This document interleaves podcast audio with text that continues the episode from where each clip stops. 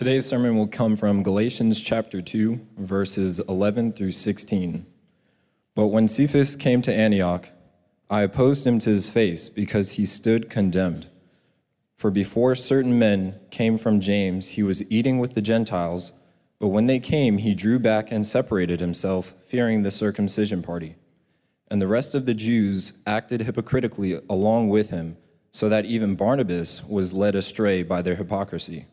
But when I saw that their conduct was not in step with the truth of the gospel, I said to Cephas, before them all, If you, though a Jew, live like a Gentile and not like a Jew, how can you force the Gentiles to live like Jews? We ourselves are Jews by birth and not Gentile sinners. Yet we know that a person is not justified by works of the law, but through faith in Jesus Christ. So we also have believed in Christ Jesus in order to be justified by faith in Christ, and not by works of the law, because by works of the law no one will be justified. Police officer pulled a driver aside, asked for his license and registration. And the driver said, Officer, what's wrong? I didn't go through any red lights and I wasn't speeding. The officer said, No, you weren't, but I saw you waving your fist as you swerved around the lady driving in the left lane. And I further observed your flushed and angry face as you shouted at the driver of the Hummer who cut you off. And how you pounded your steering wheel when the traffic came to a stop near the bridge. Is that a crime, officer? The officer said, No. But when I saw the Jesus loves you and so do I bumper sticker on your car, I figured the car had to be stolen. so often, our behavior undermines our belief. Our behavior is inconsistent with what we profess to believe. We, we believe the gospel and we, we may even confess it with our mouths, but oftentimes we deny it with our lives. This is where we find ourselves in Antioch as Paul confronts Peter about Peter living inconsistent with the truth of the gospel. Verse 14, but when I saw that their conduct was not in step with the truth of the gospel. Now, we're going to get into the details of how Cephas or Peter's conduct was inconsistent, but it's important to note why Paul confronts Peter. And what we see as Paul confronts Peter with some very strong language. Look at verse 11. I, I opposed him to his face because he stood condemned. That word opposed is a strong word. It, it means to, uh, uh, to with, with force and with strength, confront. The reason that Paul does this is because it is so critically important that the gospel, specifically the implications of the gospel, are fleshed out in every dimension of life. It's the, the principle that we learn here that is so important that we think about how the gospel affects every dimension of our life. It should affect how we think, it should affect how we feel, our emotions, it should affect how we relate, how we behave, it should affect how we speak, how we should work. Right? And that those implications of the gospel should match up with the gospel itself. Shortly after I came to Christ in grad school, I was home with my family for a, a holiday. I think it was, it was either Thanksgiving or Christmas. And the entire family was gathered. My brother was there, my sister, my parents, and we had a great time. And, you know, I was new in Christ. I was rejoicing in my new salvation. I was rejoicing in the peace I had with God. Yet I wasn't too far removed from my old life before Christ a time in which sarcasm, biting sarcasm, would just spew from my mouth. And so we're home, and I, I said something very biting. It was very sarcastic, and I'll never forget. This is over 20 years ago. And I will never forget my brother who had come to Christ years before and was aware that I had just recently come to Christ. And he looked me in the eye with a level but a firm voice and he said, Keith, your sarcasm doesn't suit you. Now, my brother as adults, he has never confronted me. That's the one time he's confronted me. And I remember it. And what he was saying is, Keith, your sarcasm is not in step with the truth of the gospel. I hadn't yet worked out the implications of the gospel on my sarcastic tongue. And that's what we find here is that Peter had inconsistencies in his life, even though he believed the gospel. And so it begs the question of what, what are the signs of living in step with the truth of the gospel? Now, before we get to the signs, we need to define the truth of the gospel. What is the truth of the gospel? Because truth determines practice. Practice doesn't determine truth, right? Truth determines practice. So, what is, what is the truth of the gospel? After Paul confronts Peter for being inconsistent and telling him how he's being inconsistent, he then reminds him of the truth of the gospel in verse 16. Look at it. Yet we know that a person is not justified by works of the law, but through faith in Jesus Christ. So we also have believed in Christ Jesus in order to be justified by faith in Christ and not by works of the law, because by works of the law, no one will be justified. Now, lots of repetition in that one verse, okay? The word justified is repeated three times. The phrase works of the law is repeated three times. The phrase faith or belief in Christ is repeated three times for emphasis. Now, the word justified, that word means to be declared or accounted righteous. It's the same root word in Greek as righteous. Just to be justified or justification is that one time act of God. It is not a process. It's that one time act of God by which He forgives your sin and credits to you the perfect righteousness of Christ. Takes your sin and credits to you the perfect righteousness of Christ. Think about uh, being a million dollars in debt. If somebody pays off your debt, they get you back to zero. Imagine then they credit one or another million dollars to your account. So now you're a million dollars in the positive. That's what happens. Christ takes your sin and then credits to you his perfect righteousness. And this happens through faith, simply believing what Jesus has done for you. It does not happen through the works of the law, meaning you can't earn it. You can't work for it. You can't be good enough for it. That upon faith, you are justified or declared righteous. It's a legal term, it's used in the court of law. It means to be proclaimed innocent, to be acquitted, to be cleared of all charges. It simply means to be innocent right? Before God's bar of justice, right? To be declared innocent before God's bar of justice. And it's received by faith alone. Ephesians 2 tells us that our faith is even a gift. So you can't even take credit for your work of believing. That even faith is a gift, which means that justification is a complete, free gift of God's grace that you can take no credit for. You can't even take credit for your faith because that's a gift from God. That's the truth of the gospel. Now, why does Paul repeat three times in verse 16 that a person can't be justified by works of the law? In other words, three times he says, You can't earn your justification.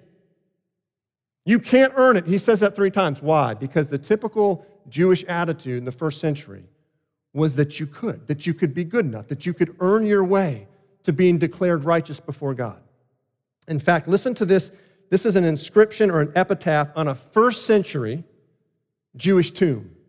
Right? And this will give you, give you a picture of the attitude that was circulating in that first century. Listen to this. Here lies Regina. She will live again, return to the light again, for she can hope that she will rise to the life promised as a real assurance to the worthy and the pious, in that she has deserved to possess a home in the hallowed land. This your piety has assured you, this your chaste life, this your love for people, this your observance of the law, your devotion to, to your wedlock, the glory of which was dear to you. For all these deeds, your hope for the future is assured. You hear the, the attitude of I, we, can, we can follow God's law, right, and earn our righteousness and be righteous in his sight. That was the attitude, and Paul is saying, no. You cannot make yourself right before God by what you do. You cannot. You can only be declared right with God by believing what Jesus has done for you. That's justification. Now, what are the implications of it? Because I would imagine for a number of you, as I'm explaining justification, your heart's nodding. You're saying, Yes, I know that. I know I can't be justified by works, I'm justified by faith. I know that. Well, guess, and this is the danger. Peter knew that as well. Peter believed in justification by faith. In fact, at the beginning of chapter 2, he had that meeting in Jerusalem with Barnabas and, and James and John and Paul, and they came to the conclusion right? That the Gentiles did not have to be circumcised to be saved or to belong to the church. That justification was by faith. Peter agreed, they all agreed. And then we find this situation in Antioch where Peter's actions were inconsistent with what he believed. And we're all inconsistent. That is the reality of life in a broken world, is that we live inconsistent with what we believe. So, what then are the signs of living in step with the truth of the gospel. Right? We know what the truth of the gospel is. Now, what are the signs of living in step with that? First, honesty. Justification by faith produces honesty. Now, what do I mean by that? Well, let's look at the situation in Antioch. Peter comes to Antioch and he enjoys table fellowship with the Gentiles. We read it in verse 12. He was eating with Gentiles. Now, that was a big deal.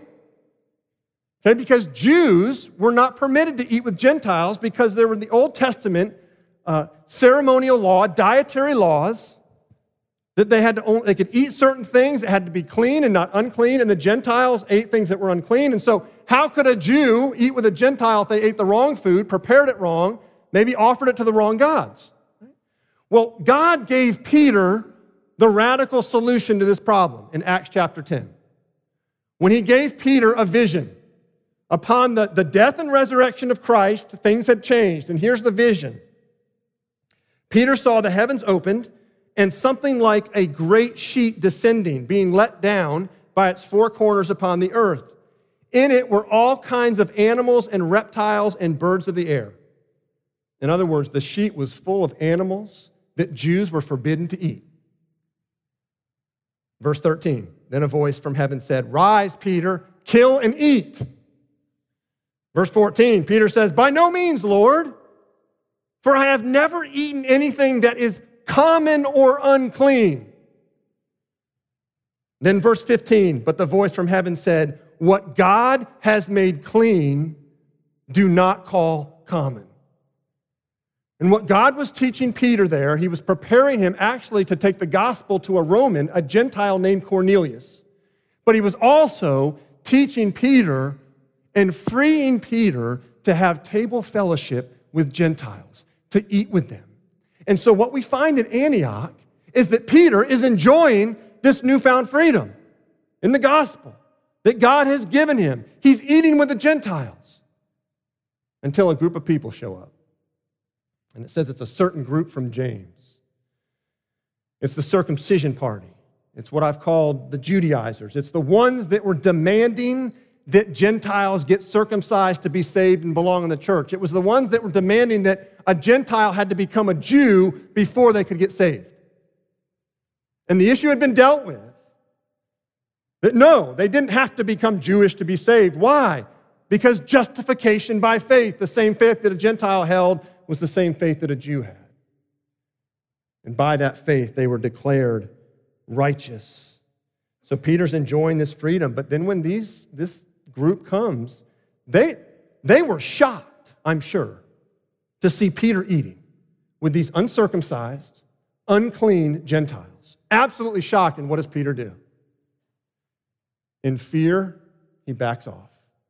He pulls away. He stops eating with them. And look at how Paul describes this behavior in verse 13. The rest of the Jews acted hypocritically along with him, so that even Barnabas was led, astray by their hypocrisy. That word hypocrisy, it shows up twice in that verse. It means to pretend, it means to play act. It's, it's a word that was used in theater.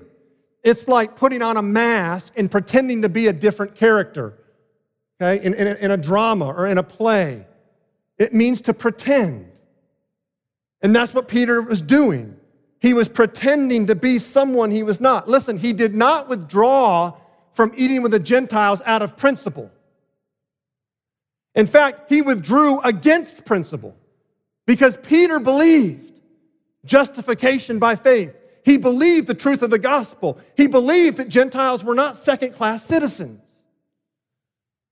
that there was a level playing field. He believed that. He withdrew out of what? Fear. He withdrew out of fear. His pretending was driven by fear. When I first came to Christ in 1997 at the University of Texas at Austin, I was there for about another year before God moved me out of Austin and brought me to Charlotte, North Carolina, where I worked as a civil engineer. When I first got to Charlotte, I was a brand new, relatively new believer in Christ. And I quickly got connected with a, friend who worked for the Fellowship of Christian Athletes. Wonderful, wonderful organization. And my friend and the other staff on FCA got wind that I was fairly new in Christ and that I had played college football, that I played quarterback in college. And so they quickly asked me if I would share my testimony at different high schools, at different FCA huddles around town. To which I said, sure, I would love to. But for that year or so that I did that, I felt this tremendous pressure the pressure to maintain this image of an elite college athlete, of a successful college quarterback. And here's what that looked like. When I'd show up at a club and I'd share my testimony, and maybe after if there was a Q&A session, or I'd get the question, so did you start? Were you a starting quarterback in college? And I'd say, yes, I started my senior year. But I'd withhold the information that I got benched after game three or four. And I'd withhold the information that for those first three or four games, I was a co starter. And the other one is the one that ended up starting for the rest of the year. And then they'd say, they'd say, Keith, how many touchdown passes did you throw? You know what I'd say? Ah, I don't remember. That's how humble I am. You know what the truth was? I threw about two in mop up duty my junior year. And do you know how many I threw my senior year? Zero. You know why I wasn't honest? Because I was scared to death of losing their respect and being thought less of, and maybe even being laughed at. It was fear that caused me to pretend. And yet I knew I was justified, declared righteous by faith and not by works. I knew I had the righteousness of Christ by faith. And yet the fear was so loud. The fear was so loud that I lived by the fear and not by the gospel, not by the truth of the gospel. And so I felt the need to have to patch up some sort of righteousness before these high schoolers to make myself feel worthy, to feel credible. And that was all driven by fear. Living in step with the truth of the gospel means being honest about your sin and failure. Being honest about your sin and failure. And you can because by faith you have the righteousness of Christ, the perfect righteousness of Christ. And so you don't have to patch together this righteousness, which, which what that means is you start to pretend. And you pretend to be somebody you're not. That's hypocrisy. And I will just tell you that hypocrisy is a contagious disease. It has a pack mentality to it. Say, what's that mean? How's it work? Well, let me give you the example in your community group. Your community group leader asked a probing heart question. They ask a question that gets a little bit personal, and there's crickets in the room. There's absolute, complete silence. And then, after awkward silence, somebody finally breaks the silence. And they give a very general, super veiled, non transparent answer. And then what happens after that? Everybody follows suit. And everybody gives a very general, super veiled, non transparent answer. That that's how hypocrisy works. It's contagious. It's contagious as it works its way through a group and through a community. And in that example, in, in community group, the chances are probably most people believe they're justified by faith, got the righteousness of Christ by faith, not by works. But you know why we're not transparent? You know why we pretend? You know why we hide? Because deep down, if we're honest with ourselves, we're scared to death of being found out, of somebody thinking less of me if I share that. If I really, if I share that, will they think less of me? Will I suddenly be kind of shunned? Will I become that person and excluded? When fear speaks louder than the gospel, you will live in step with your fear and not in step with the gospel. What are the signs of living in step with the truth of the gospel? First, honesty. Second, humility. Humility. Look at what Paul says to Peter in verse 14. If you, though a Jew, live like a Gentile and not like a Jew, how can you force the Gentiles to live like Jews? See, Peter had put aside his cultural preferences. He had put aside his Jewish customs and practices to sit down and eat with Gentiles. Why did he do that? Because he knew that he was justified by faith alone, not by works of the law. He was freed from that. He was declared righteous by faith alone. And so he didn't believe Gentiles were second class citizens. He didn't believe they were, they were less. He didn't believe Jews were better, Gentiles were less. He actually believed that they were, they were equal. And yet, by his conduct of pulling away and not eating with them, he was communicating by his actions that they were second class citizens. And the Gentiles were beginning to, by that movement, the Gentiles were beginning to think, wow, I guess we really do have to become Jewish to be saved. We actually do have to do these ceremonial works of the law that were fulfilled by Christ to be saved. And so his actions were inconsistent. Look at his argument in verse 15. He says, We ourselves are Jews by birth and not Gentile sinners. You know what he's saying there? Paul's saying, Listen, if justification was by works of the law, by, by uh, obeying God's commands, then theoretically the Jews have an advantage. Theoretically, then the Jews are privileged and the Gentiles are not. But verse 16, he says, But no, a person's not justified, declared righteous by works of the law, but through faith in Jesus Christ. He's saying the playing field is absolutely level between Jew and Gentile. There's not one that's privileged, one that's not privileged.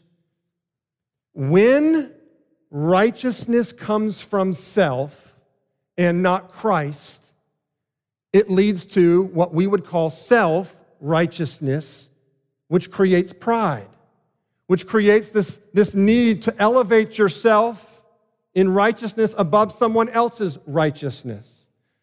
And that leads to exclusion, it leads to judgment.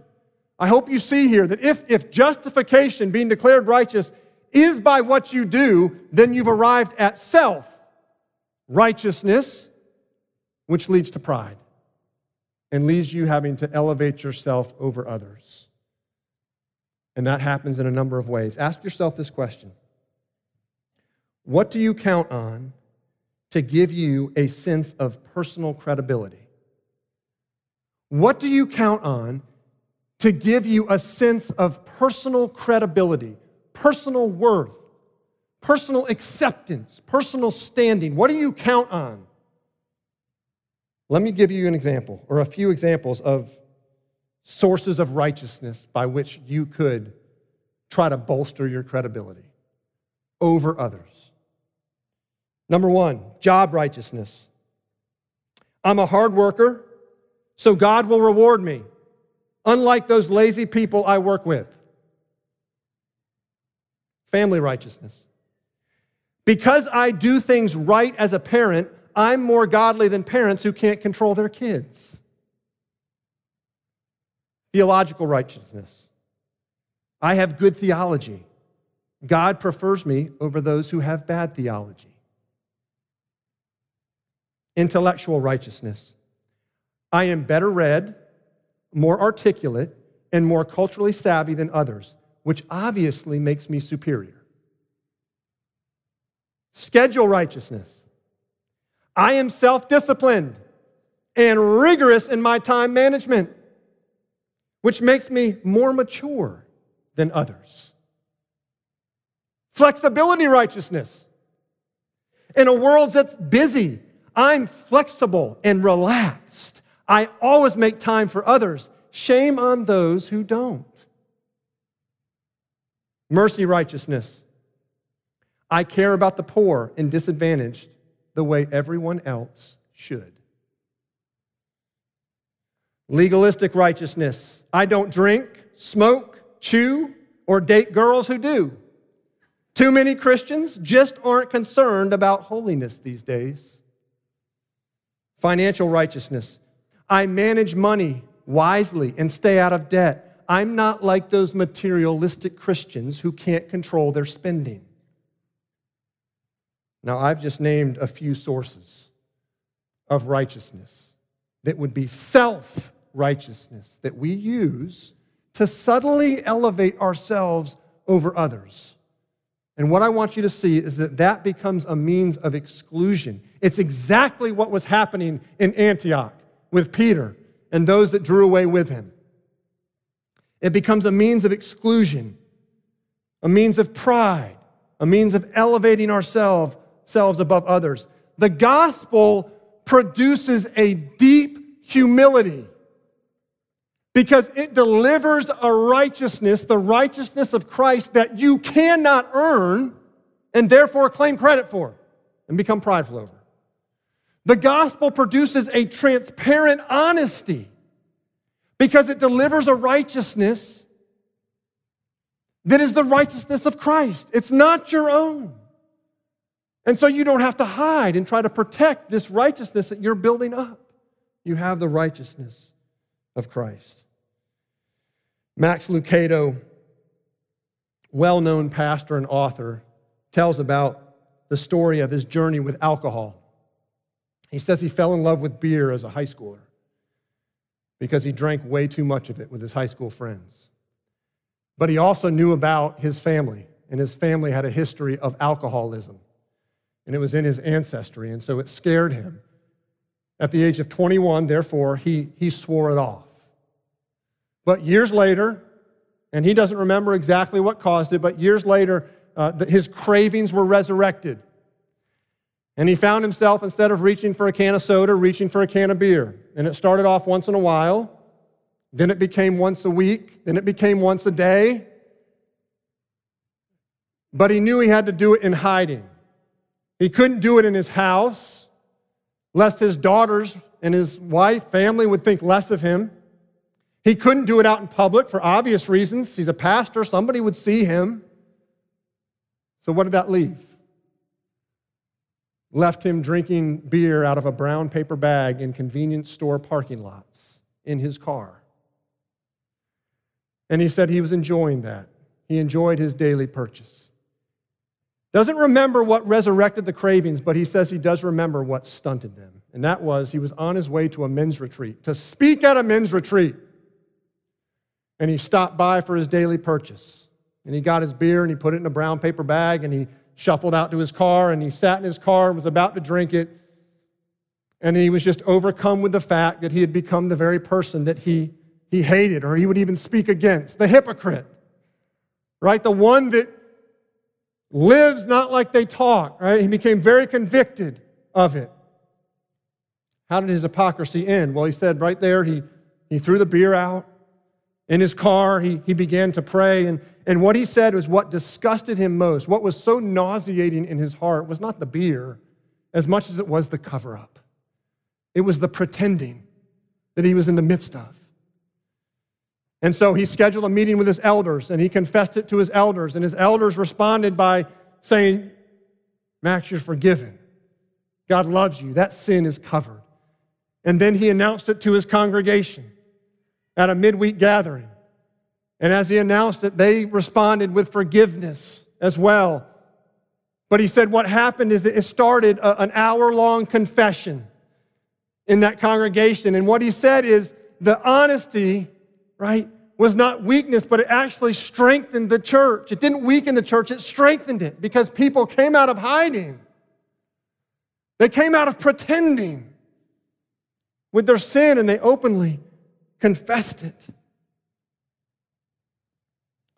A community that is living in step with the gospel is an honest and a humble community because it wholeheartedly believes that it possesses a righteousness that is the righteousness of Christ that cannot be earned and that cannot be taken away.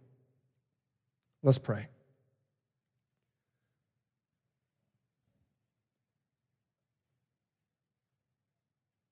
Father, we all confess our hypocrisy.